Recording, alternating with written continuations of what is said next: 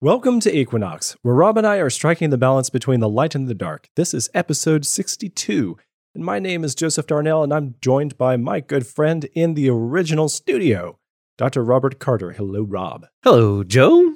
And by original studio, we are actually filming after work in our professional studio, which is kind of neat. We haven't been actually sitting across from each other in Probably many, many months. It was the be- near the beginning of the pandemic when we shot a few Yeah. of the episodes from home. pretty much a year and a half ago. Yeah, Wow. So we originally we started it in the studio. We just had a handful of episodes here, really like just two or three. Then we went to my house and we used one of the bedrooms and we were shooting in there. But then as the pandemic dragged on, it's obvious that we shouldn't keep doing that. So Yes. we ended up recording over not Zoom, but another service like that. I don't So remember that we anymore. could- So long ago. it was just last week. We we were recording on this other service. What do you mean? Oh, you mean we've used that same service this whole time? yeah, the whole we haven't changed? No, we started with that service. It's Oh, called okay. All right. Zencaster.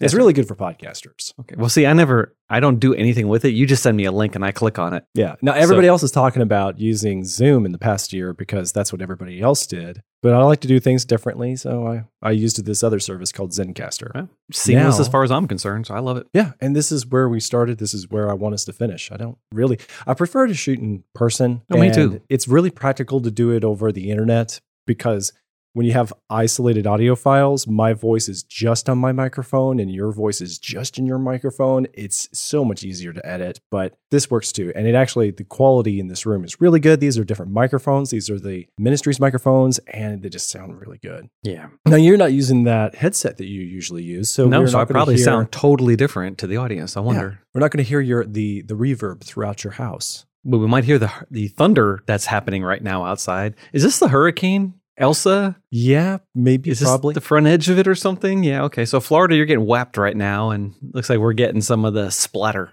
yeah. So Rob, what do you want to talk about this week? Well, I know that very often on our shows we have like a little prelude. Hey, th- check out these little cool sciencey things. But I have so much to say that I didn't actually add any to the outline. Yeah, I like side topics like that too. I but- love side topics, but we could actually do more than one episode on this topic. I don't even know how far we're going to get. It depends. We could gallop through it really quickly, or we could spend time really discussing some of the really interesting ideas involved in terraforming other planets. now when you say terraforming, you're talking about actually doing it, or is this Yeah. that like hypothetical science fiction stuff that we would read about in novels in the 1950s, like you know they're colonizing Venus and Mars and the Moon? And, Well, Things that we're never gonna terraforming get has a around to. rich history in sci fi, Hmm. but also has a rich history in real science. Scientists at conferences talking, how do we do this? What would it take? Arguing about it. What's the best course of action?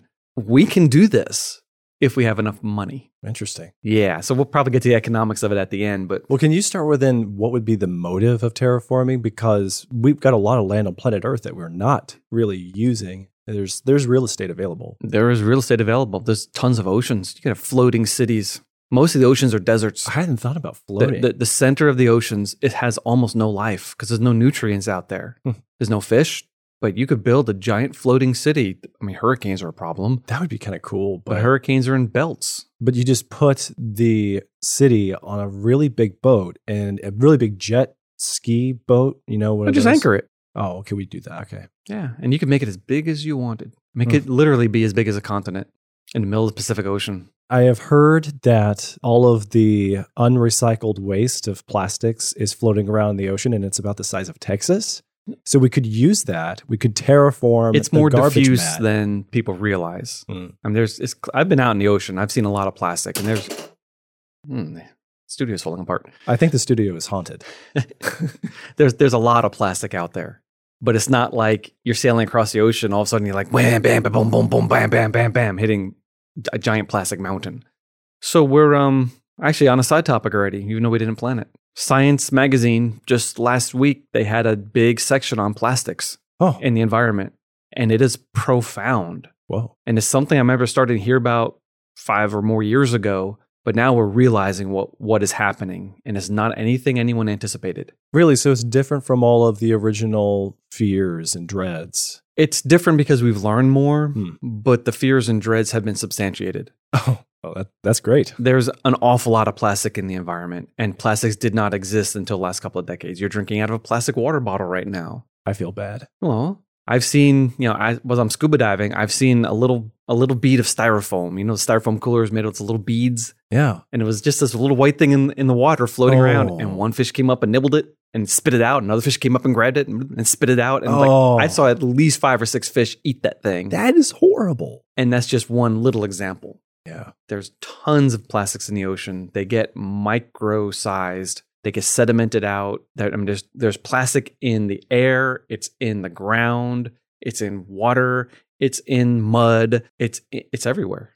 Would- Did they propose any resolutions, ways to deal with it? Um, a lot of people are are suggesting that we really need to have biodegradable plastics Mm. in the food in the food chain in the chain the production chain but it's hard to do but it's really would be the, the greatest solution On a long enough time scale, are the other plastics that are not labeled biodegradable, are they ultimately going to biodegrade? they're going to get broken up into smaller and smaller pieces Hmm. and become part of the sediments Okay. and eventually they will degrade eventually yeah, we're talking hundreds of years. probably yeah Yeah. Uh, but the bigger plastics surprisingly they get eaten Eaten? they get bitten by all sorts of organisms they chew them up then where do they go? into smaller well, f- fish poop and you know they get into smaller and smaller pieces and something else will grab it and So that they become expelled and they could just keep on getting smaller Yeah. and smaller pieces. And that was a Okay. surprise to me. I thought they would, you know, get into smaller pieces through weathering Mm. and banging into each other, but no, they actually get chewed on.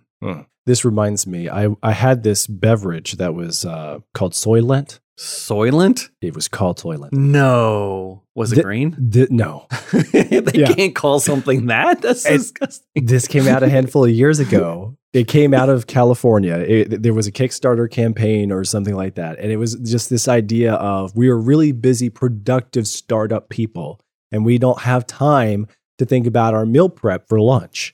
So if we could have an easy go to drinkable meal replacement, then we can keep working, get more done, and then we can enjoy the evening when we get away from work. Okay. So I bought a few. And I bought a few uh, ca- uh, cases of Soylent, and I, I, you know, it tasted kind of mediocre, like mediocre cross between liquefied beans and like really diluted vanilla. You know, it was just like really Ew, plain. ew. and I, I, I, I wanted to complete my cases. I got two cases. I think both had 24 bottles in them. And I wasn't hungry. And then one day I looked at my eyebrow and I had a, I'm looking at your eyebrows. a I had a hair made out of Velcro, basically coming out of my eyebrow. Your hair got stiffer? it or was curly. like it was like plastic. Like I pull it out and I'm trying to manipulate it and it's basically plastic. Are you sure that's not just age? We're talking about a hair that like You had a thick cut hair. and it, you like, had a thick hair. It's like it like cuts through the thickness of the thing, like you're clipping Velcro. But that's all. Um, I can say that I've had several hairs on my eyebrows like that, and then after that, they turn gray. Uh, So just telling you, you know, you're getting at the edge.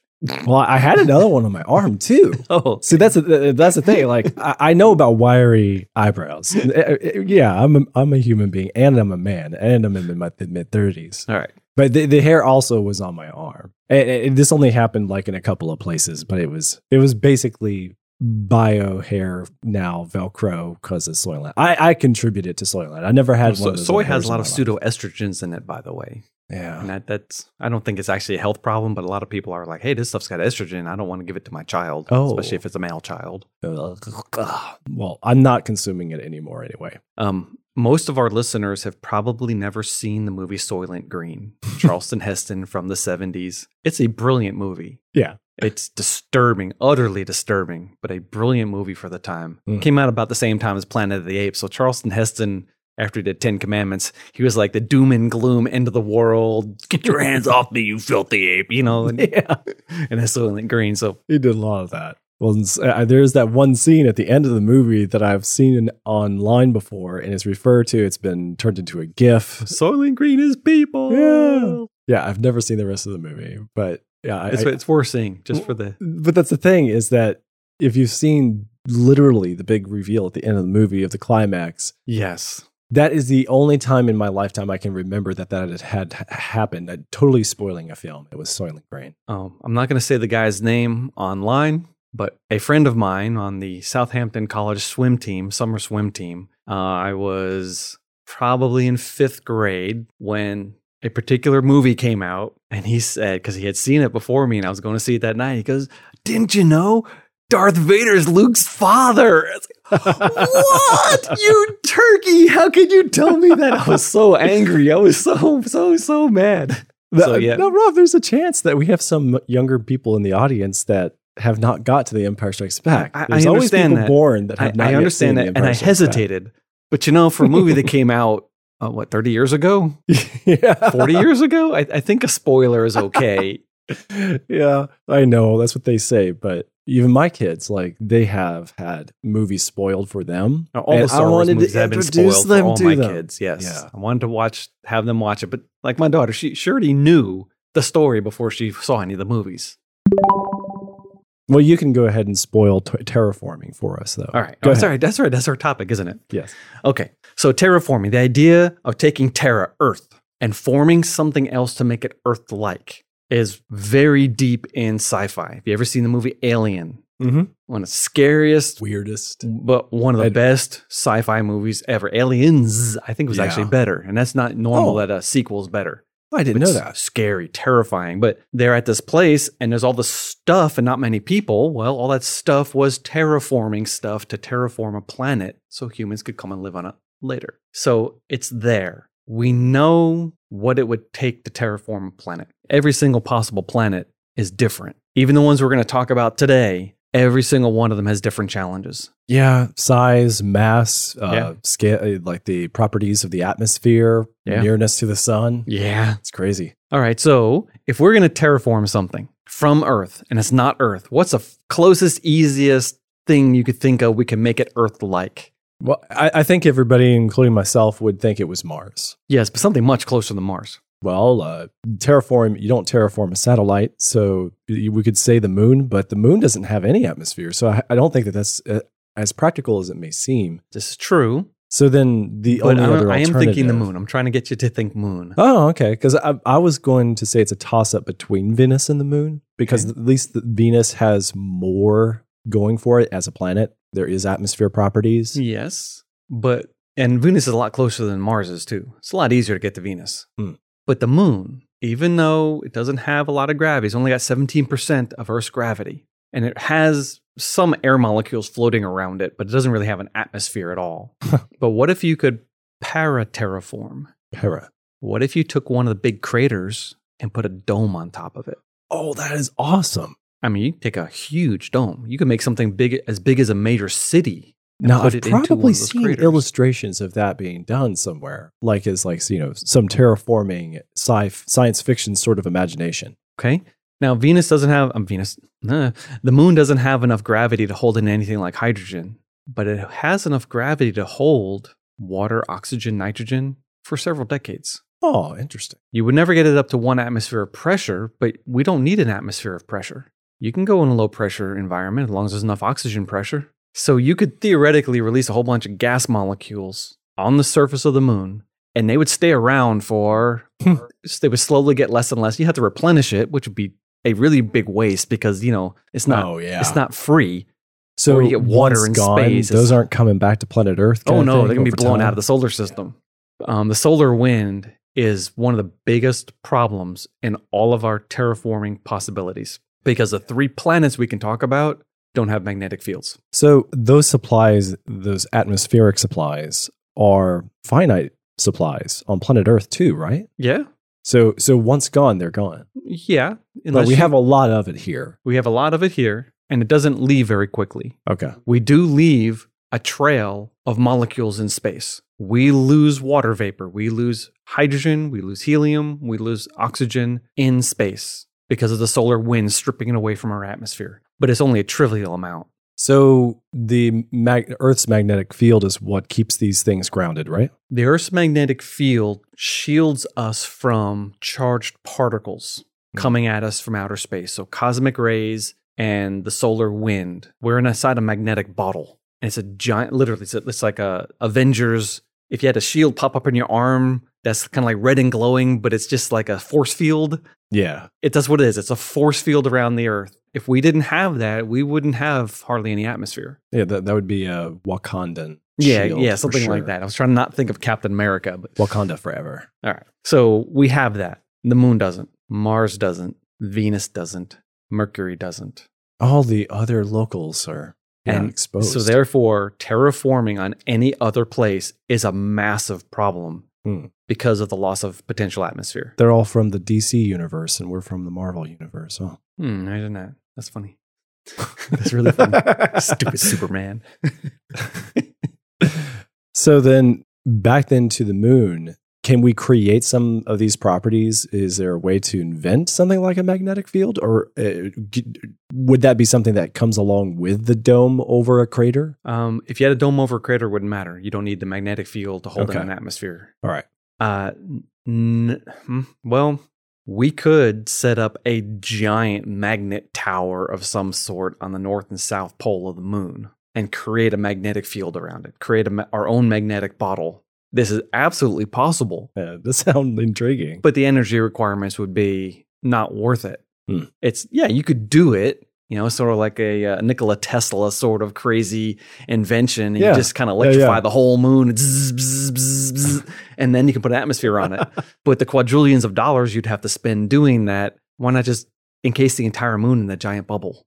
okay. If you're going to build a dome over a giant crater, why not just extend it and extend it and extend it until the entire moon is encased in glass? Hmm.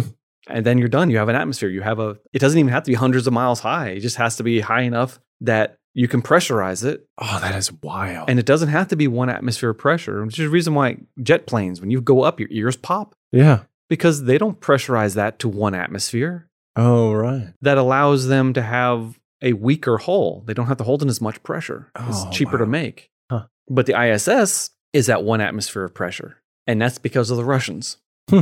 We experimented. Remember um, Gus Grissom and the other two guys, uh, one of the early Apollo tests where the three Apollo astronauts burned to death in a capsule? Yeah. um, that was 100% oxygen environment. We were using that for space flight and we gave up on it. Oof. Uh, one reason is that we couldn't dock with the Russian. The, it was a giant challenge when they wanted to dock with the Russian Soyuz, which they did, and it was this big international peace thing. Oh, our astronauts and their astronauts are in the same spaceship going back and forth. La la la la la.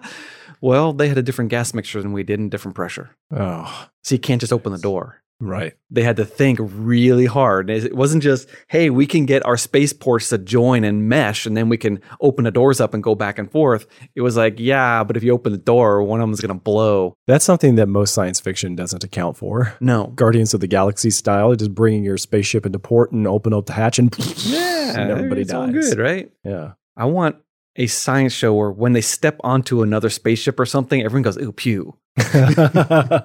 yeah. Because they're all going to stink, but they're all going to stink different. Oh, that's a weird smell. You know, Yeah. they're all going to smell something different. So if we terraformed the moon, would it have a unique odor? I'm sure it would. I'm Just told that combination of moon all of our dusk- properties that we moon- bring there. That moon dust smells. Uh, oh, what was the smell? It's not sulfur, is it? It's No, no, not sulfury. No, no, but it, it- there's a smell to it. not burnt chicken skin or something. No, no, I don't think so. I, I, I don't. I should remember this. I don't remember what it was, but you know, because Hmm. when they got into the Apollo crafts, when they got back in, They they kinda dust all smell over it. their spacesuits. Oh, I see you repressurize, you take off your helmet, and it's like, hey, it smells. Man, the dust stinks. what is that? Yeah, moon. exactly. You got moon all over you. Yeah, you can moon all over you. so we can terraform the moon. It's the easiest to terraform because first, it's close. Second, it's small. There's lots of silica on the moon and a lot of sunlight, And what exactly would you use the silica for? glass. So there goes your glass dome idea. Yeah. Yeah. There's also water on the moon, a lot of water. Easy enough to get? Yeah. Cool. Yeah. It's in the regolith and it's in, in frozen ice on the poles or in deep craters. Interesting. And there's quite possibly water under the crust, Just- under, under the ground. Just given the color of the moon, it blends in really well. You wouldn't notice the, the water ice necessarily from the Yeah. rocks. Yeah, there, there was an impact on the southern part of the moon. I think it was on purpose. And they had all their spectrometers and things pointing at it. And boom, sure enough, uh, they, they detected water. And since then, it's been pretty clear. That, just like on Mars, there's water on Mars too at the poles. It's This is critically important because you can't have life without water. You can't have humans without water. And if there's, you know, swimming pools full of water already there, that swimming pool full of water that we don't have to t- transport from Earth. I mean, how many dollars per kilogram is it to launch material from Earth? And water's heavy. Yeah. And if there's water there already, that saves so much money. Mhm. I mean, Elon Musk, if he had to transport all the water they're going to need for a lunar colony, he'd be in trouble. yeah. Same thing with Mars. The lighter you, you are, the less expensive it is. Hmm. So there's silica there, there's water there, there's plenty of light Well, there's plenty of light for what? half a month. Yes, like Yes. nonstop. And then the other half is completely dark. Yeah, so it, that's actually a massive problem for heating and cooling, and for like you can't have a greenhouse. Oh man. You need artificial lighting because 15 days there's no light, and 15 days there's too Mm. much light. Unless you're at the poles, then you could maybe set up a giant reflector. Oh yeah. So you know some specific places you could have a giant reflector that just kind of like turns, and so even when you're theoretically pointing in the wrong direction, you can get some light. If we're gonna have an expensive terraforming project on the moon and we're already building the glass dome, we can afford the reflector too. Yeah, yeah. Let's just throw money out the window and not worry about it. And Yeah. Talk about all the things that can be done. Yeah, yeah. So yeah, we can do it, and I'm looking forward to the lunar bases. Man, that would be incredible. It- it- just the fact that there is the ice on the moon a- and on Mars, it's like begging for it. It's like Yes. it's like God put this supply here just for the day when it happens, you know, thousands of years into time and history. Like, well, then when the day comes, here you go, guys. What if you sped the moon up? What if you made it rotate? Because right now it's tidally locked to the Earth. It rotates once a month. The same face is always pointing toward us. So we put like some jets on the uh, rockets on one side and kind of give the moon a push. Or we deflect a couple of comets. Ooh, Now, of course, I mean, yeah, what could go wrong? yeah, what could go wrong? Oops, smack into the Earth, or a little piece breaks off and hits Peoria. I mean, that would be really bad. yeah, we don't want Peoria anyway. yeah. So a lot of people floated ideas like that. And again, the physics is there. The money's not there, but the physics is there. We could go grab a thing and send it at the moon and aim it just right and hit it tangentially and cause the moon to spin. It would take this many comets, Oh, this wow. much mass. Oh yeah. So it's possible. It's just not practical. Oh, I mean, it's so much easier just to build a bunch of domes and link them together or just put a whole bunch of pillars all around the moon and just put up a false ceiling yeah. around the whole thing. Yeah. But It's does cool. it the, the, the question always comes up is what does that actually solve does it give us more Terraforming the space moon? to live Hmm. well no because in one generation there could be 14 billion people Yeah. i mean with with exponential population growth we could theoretically populate the entire universe in short order Yeah. So, So- even Del- We- even if we took venus tomorrow and terraform the whole thing it solves nothing well, we do it because it's cool. We do it because it's cool, but it doesn't provide super amounts of living space for people because we'll fill it up so quickly anyway. Speaking of hypothetical scenarios, then could we, we are being a little imaginative with the mathematical numbers here, but could we double the capacity for human life on Earth if we would just start building cities or the like underneath, underground? You know, like Yeah. put an extra layer of civilization one or two flights down. yeah, sure, but who wants to live underground? I mean, here I am, Yeah. li- you know, both of our offices have no windows. Yeah. And, you know, like today, I twice today actually I walked into the front office just to look out the front door to see what the weather was doing because I Yeah. have no connection to the outside world. Well, in the other direction is you just start building up. You just have a city. Yeah. You have uh, civilization And- broader and, And that's wider. what we do. Yeah. New York City, Shanghai. um, Go up. Yeah, they just go up. Well, then, what are the other practical reasons for terraforming the moon and the like? re- um, last week and probably the week before, we talked about this book I'm reading, 1493. Yeah. It is shockingly amazing. Interesting. But the part about the Jamestown colony, which was the moonshot of the 1600s. Yeah. Well, just, you know, summarize the scenario then. All right, so we had the world's first worldwide empire was Spain. They were colonizing the Americas and the Pacific, and it was shocking how big their empire was. So England was like, "Hey, we want to get to China also. Let's go and colonize North America, then we can walk across North America and sail to China from the western coast." They just didn't realize North America was 3,000 miles wide. They thought it was 300 miles wide. So they start, how do we do this? And Sir Walter Raleigh wrote books on how to make a colony. It was it was amazing intellectual pursuit of the day. How do you do that? And they concluded it has to be economic. It has to be it has to fend for itself. They have to make money. And the Virginia colony failed. It went bankrupt. And had they not discovered tobacco, there might not have ever been a Plymouth colony because the Roanoke colony had already failed. The second Roanoke colony failed. The Jamestown colony failed. Mm. Too many people died because basically they built their town in a mosquito infested swamp that none of the Indians were stupid enough to build there. And the Americans are like, hey, or the Americans, the, the Europeans, the, the English are like, hey, no one lives here. This is free land. uh, you dummies. Anyway, Yeah. so that colony would have absolutely failed. In fact, the Plymouth colony, it was an economic colony. The financial backers did not allow only pilgrims to come. About half the people were company people. And the Pilgrim Fathers complained about these non Christians in their minds, people amongst them. But the people, the people who sponsored them are like, no, you owe us a lot of money. How are you going to pay it back? And they found fishing. Hmm. And fishing was how the Plymouth colony survived barely. Farming didn't cut it. They didn't know how to farm here yet. Hmm. But fish stocks were huge in Cape Cod, and that's how basically they paid off the loan. It was economics. So, can we economically populate the moon? Well, you have to create industry. You Yeah. have to have What industry? something that the tourism is limited. Yeah. I mean, I would do it in a second, but space tourism, what what industry can we do on the moon? Astronomy. Mm. So there's gonna be some scientific things.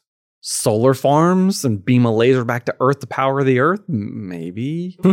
Helium three harvesting. what would you do with that? Oh, it's something about fusion reactors or something. Yeah, I don't know. Whatever. Okay. It's just um, I'm I just kind of picked that out of my hat. Um, I don't know.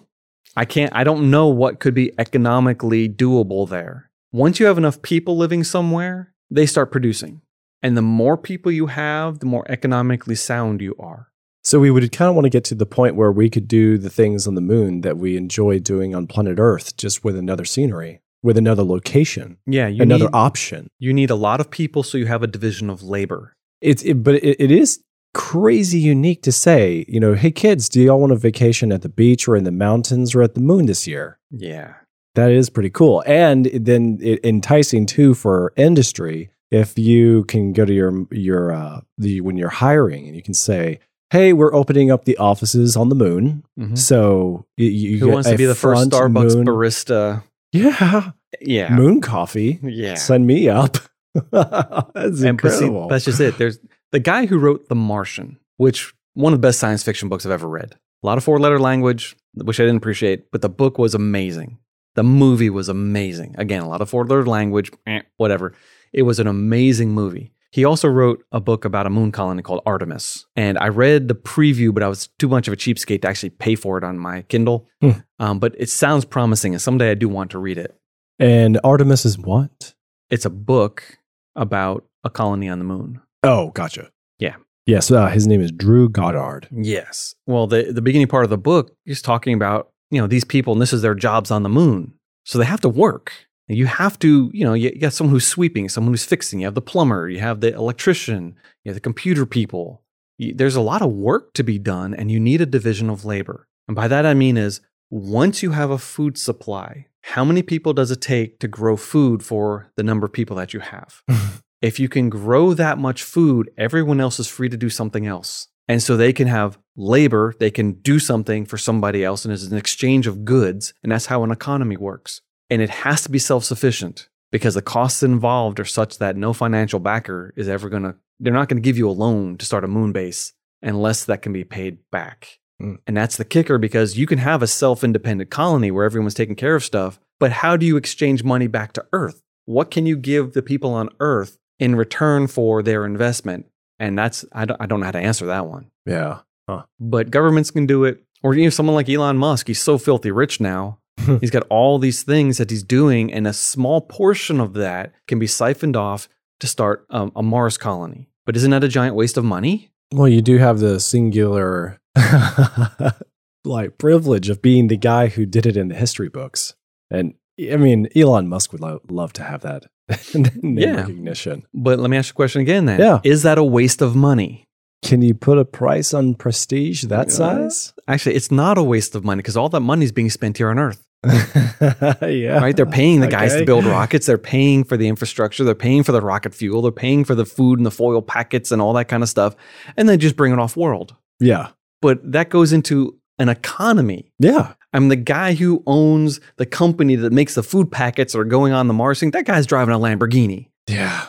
and he's not going to space. He's just reaping the profits of this. So economically, incredible. there's really strange things happening. And so Elon Musk can take 1% of his money and send it to Mars, but no one else can Mm. because they're not going to have enough disposable income to, to terraform Mars, terraform the moon. right. Yeah. So I don't know how that's going to work, but that's my story on the moon. Now, the economics would mostly be the same whether you're going to the moon or Mars or Venus. It's just difference in scale. Yeah. Okay. So then moving on to Mars, Mars or Venus? Which one you want to do first? which one do you think mankind would do first? Mars, Okay. because e and- it's easier because you can land on the surface. okay. That's good reason. We can do Venus. You just can't land on the surface until you're ready. Yeah. We can basically just make a cloud city. Yes, which we'll talk about because that's the coolest thing I want to go to. Float above the sulfur Yes. cloud. Yeah, okay, okay. But Mars, more gravity than the moon, 38% of Earth's gravity. That's still pretty slim. That's but it- pretty yeah. slim. So a It'd be fun to play 200 pound basketball person or 100 pound person would weigh 38 pounds. Yeah.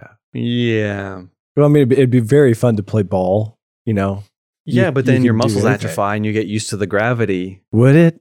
Yeah. Oh, that's sad. Yeah, you would change. Mm. So I think we should sleep in giant centrifuges, fake gravity while you're sleeping, nice. or maybe even you know a room that just rotates Yeah. and the floors are at a 30 degree angle, and so you feel like you're standing straight Hmm.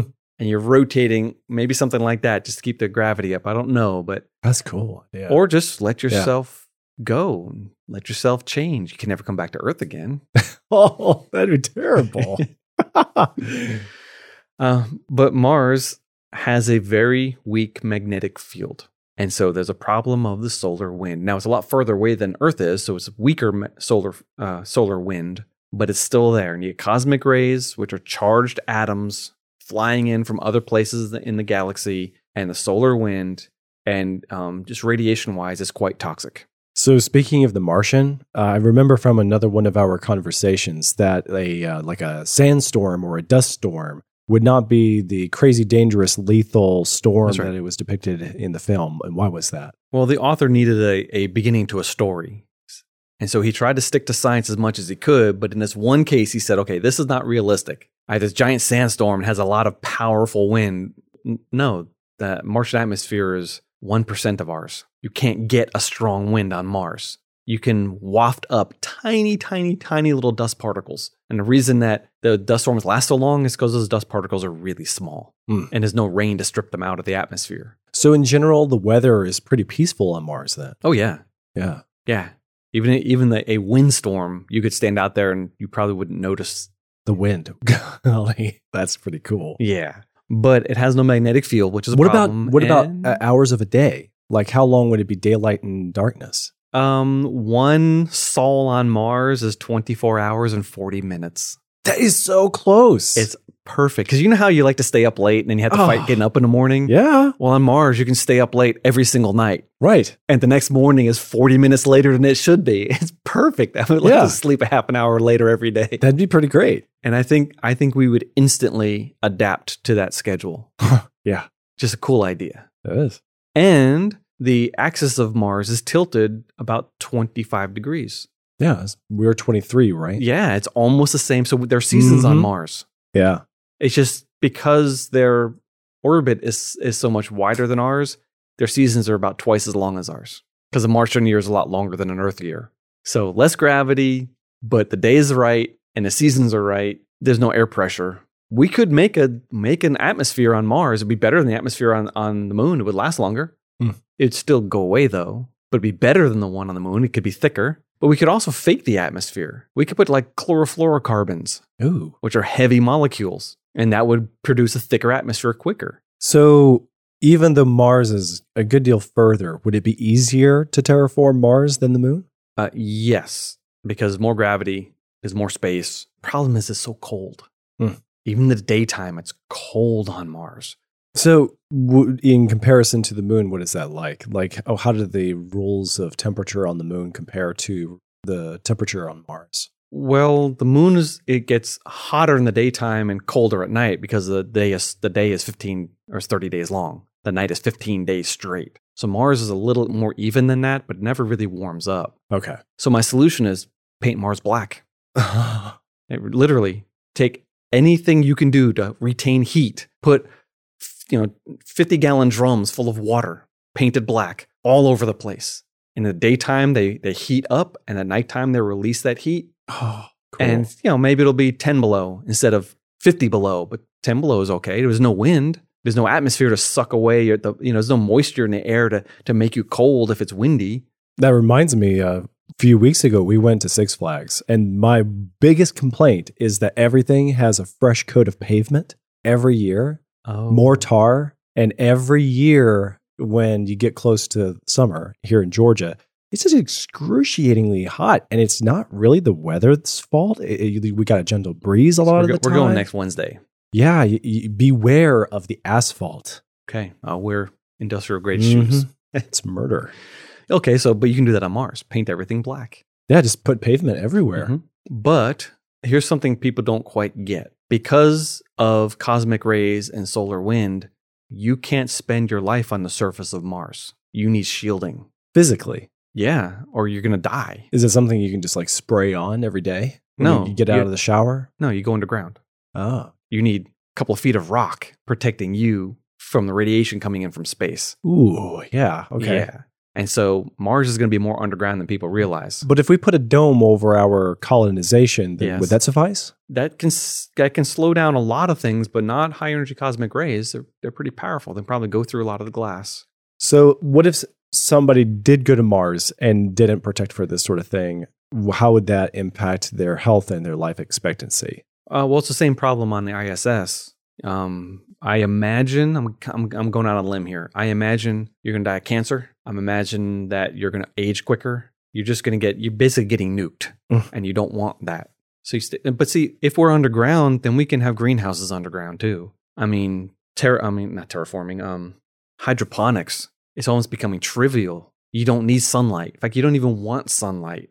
One of the biggest problems with the sun is that it's so variable, and plants have to adapt to the average amount of sunlight that they get.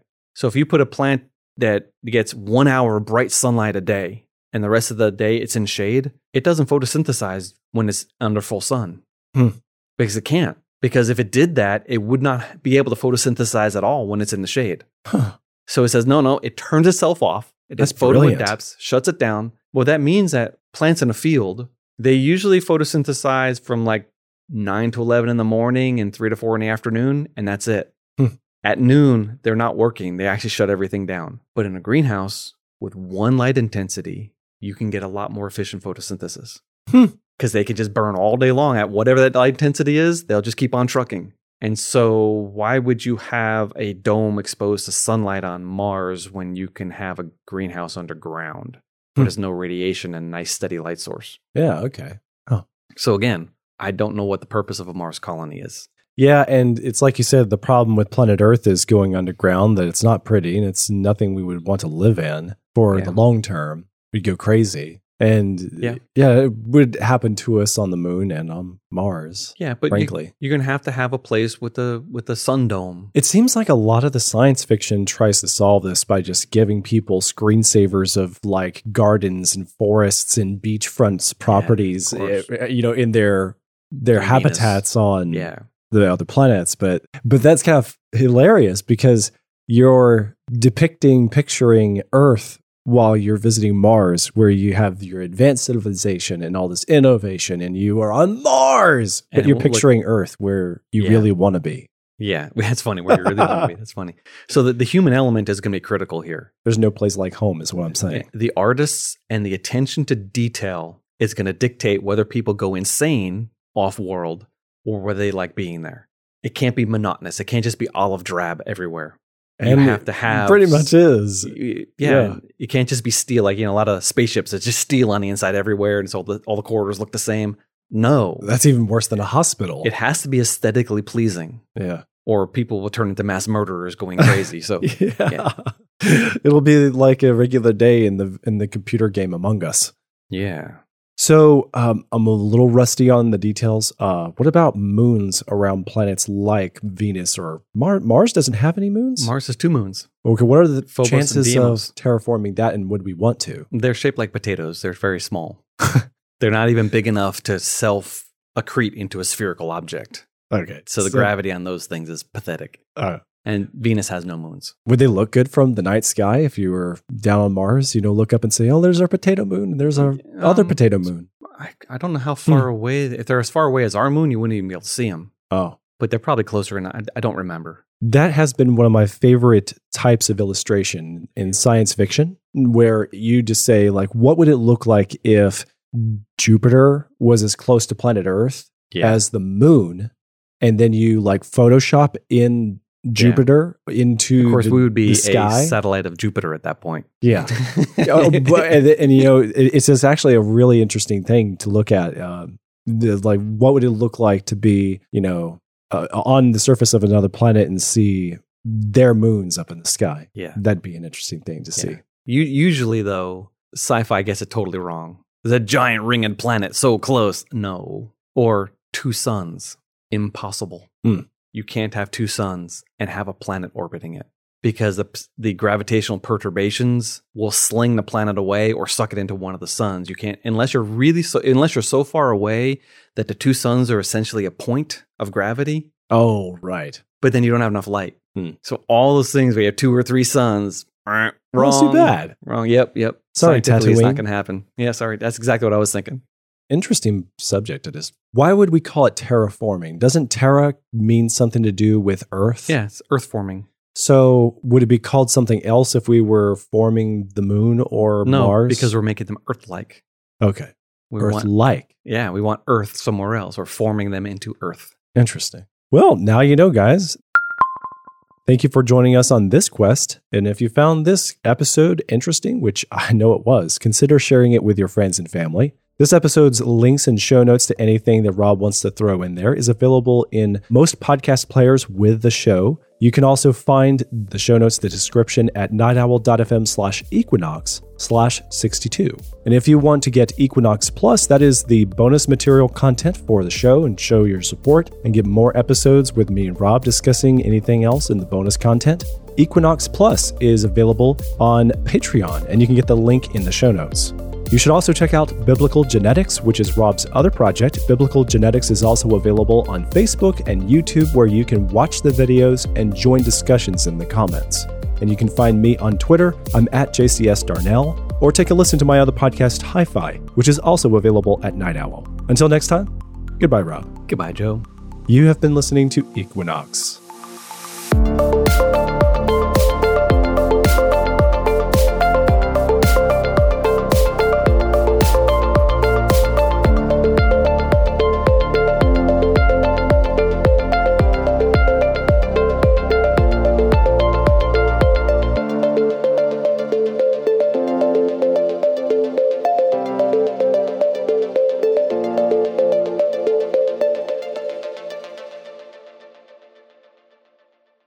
I ate some chicken and the entire show I'm like stifling back burps. And I have a mute button on my computer back home when we do this over the internet. But here, uh, a mute button is across the room. Yeah. I um, ran out of groceries. And so, you know, tonight or tomorrow will be a big grocery shopping day.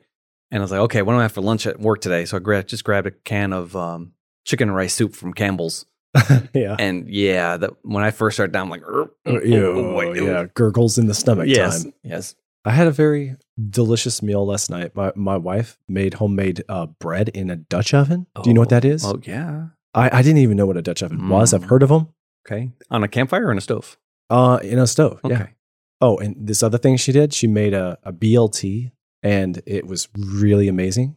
Uh, you don't like BLTs? Rob is making a horrible expression right now. I I cannot stand the thought of biting a tomato. oh, yeah. They're My slimy son can't stand it. and they don't taste good. I don't care what people say. I don't like the flavor. We and just they're- had some incredible cherry tomatoes. I don't care. Fresh of the season. don't care. I Really? can't get past the texture or the flavor. That's and- how I felt when I was little, man. I'm but I'm you not gotta a huge grow fan up. of bacon. Yeah, bacon's not crazy. I'm That's not crazy. funny because about everyone's like bacon. bacon, bacon, bacon. I'm like, yeah, No. whatever. I don't care. I'm uh, very picky and critical about my bacon. Yeah, it's got to be done right. And even then, I would take a slab of, Hmm. of uh, Canadian bacon anytime. Yes. But Ma- okay, American so stuff- you could have an HLT, some ca- you know ham and lettuce and yeah, it- Uh, okay, make but the the- what's tomato the just tea? really thin. No, no. okay, so Uh-huh. Ham, lettuce, and cheese. That'd be good. I, w- I would do that. But I think the trick to tomato is making it sliced really thin and letting it sit out to kind of drip all of the juices off and get rid of that pulpy seed stuff that's just crud in between the meat. You want just the meat and you want it to dry out a little bit, air out a little bit. Never dream of biting in a tomato. If you don't if you're not crazy about tomato, biting into a tomato sometimes can like put off some strange uh, f- fruity vegetable yuck and yet, odor. cooked tomatoes don't, don't taste like anything like a raw tomato. and they don't know So what they want to tomato be. Are they sauce fruit? Are they a and vegetable? We can't make up our salsa. mind. Now, there's some sauce of it tastes tomatoey. I don't like it. Or even even um spaghetti sauces in a can. If it says tomato and basil, I won't get it because it tastes like tomato. Yeah. But if it doesn't say, you know, it doesn't have a tomato word on it, it won't taste like tomato and be okay. Okay. The worst was when I was growing up. My mom and dad liked the chunky spaghetti sauces. So you could get Can't- like I can't find a spaghetti sauce that tastes good. Ugh. That doesn't have tomato chunks in it. Someone's flicking them out. stuff doctored up at home is the best.